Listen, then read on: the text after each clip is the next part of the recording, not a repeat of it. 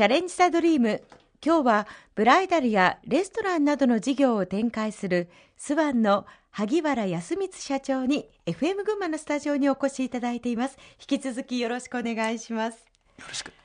萩原社長は初め映画館の会社に就職したくらいですからもちろん趣味は映画鑑賞ですか？いやそれ違うんですね。私のあの人生の生き方なんですけども、はい、あんまり過去のことにとらわれないんですね。切り替えを早くしてって今必要なことに取り組んでる趣味も含めてそうなんですけどそういう言い方なんです。だから強いて趣味っていうことになるとヨーロッパの旅かもしれないね。料理とかワインとかアンチックを集めてみたり見てみたり、これが趣味かな。でもね、はい、本当の趣味は多分年間幾日も休まないで仕事してる自分の趣味って仕事です。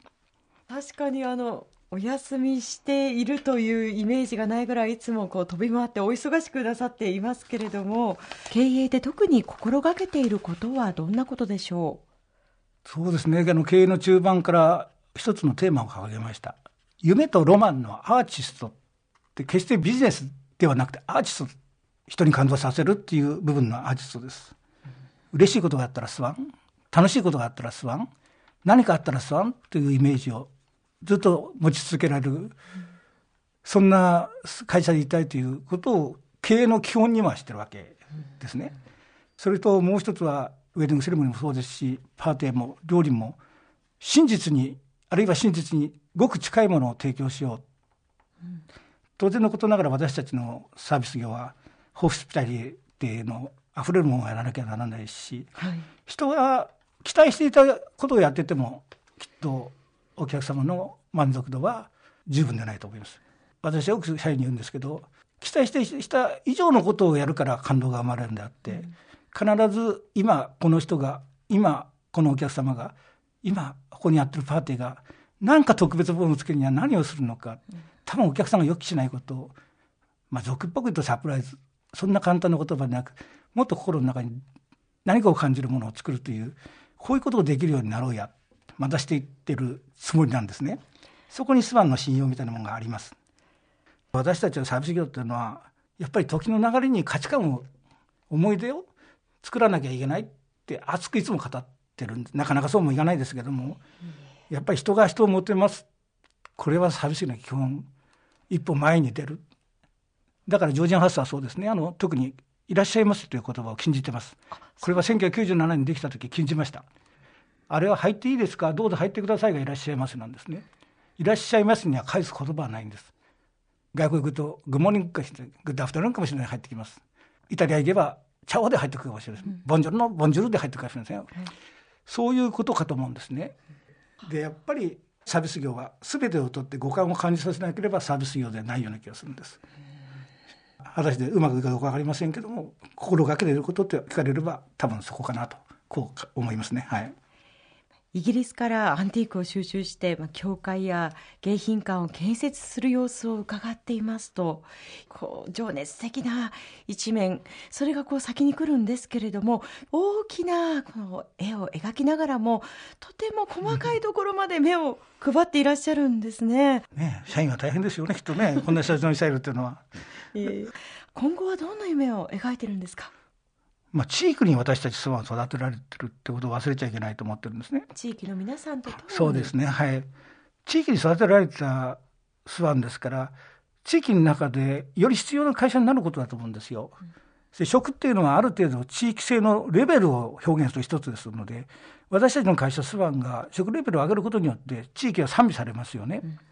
郷土の食のリーダー的なものになっていくっていうのがもしかすれば夢でもあり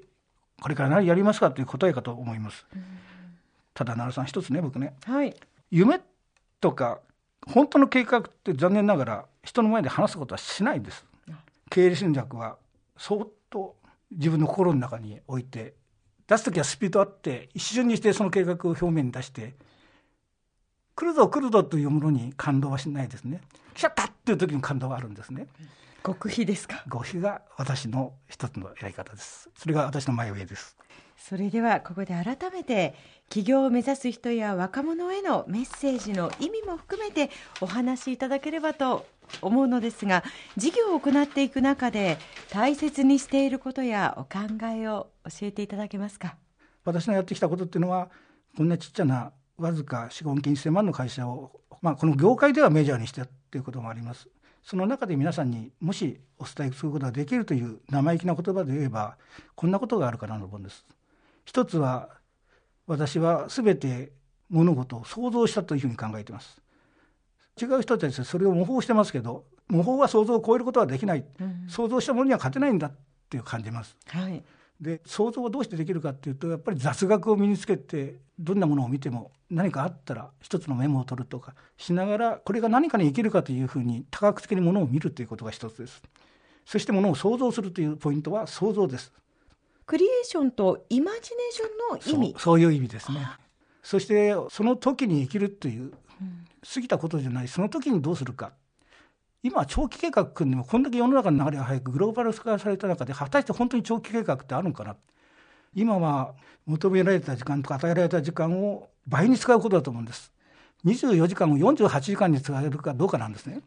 それが何時間に使えるかっていうのはそれはスピードだと思うんですよ。そのスピードを持つという。そして3つ目は心で体を動かすというのが僕はよく言うんですけど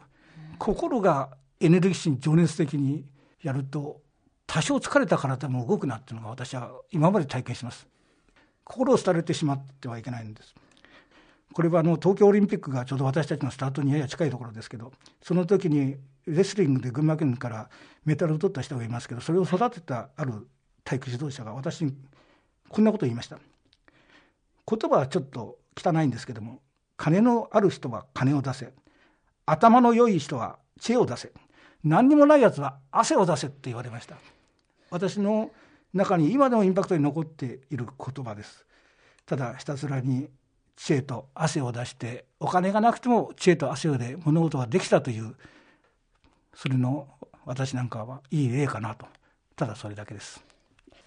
これからもスピード感あふれる経営戦略そして創造と情熱を持って新たな時代を切り開いていっていただければというふうに私も思っております。チャレンジ・ザ・ドリーム今日のトップインタビューは株式会社レストランスワンの萩原康光社長でした。さあそれでは思い出の曲をもう一曲お願いできますでしょうか。高校時代大好きだったエルビス・プレスリー。その彼が私の教会ができてからずっと教会で歌ってる「アメージング・レース」という賛美歌なんですけどもそれをプレスリーが歌っててバックにゴスペルコーラスがついてるという「アメージング・グレース」なんですけど、はい、ぜひお願いしたいかなと思います。エルビス・プレスリーで「アメージング・グレース」萩原社長改めましてどうもありがとうございました。ありがとう。いい時間ありがとう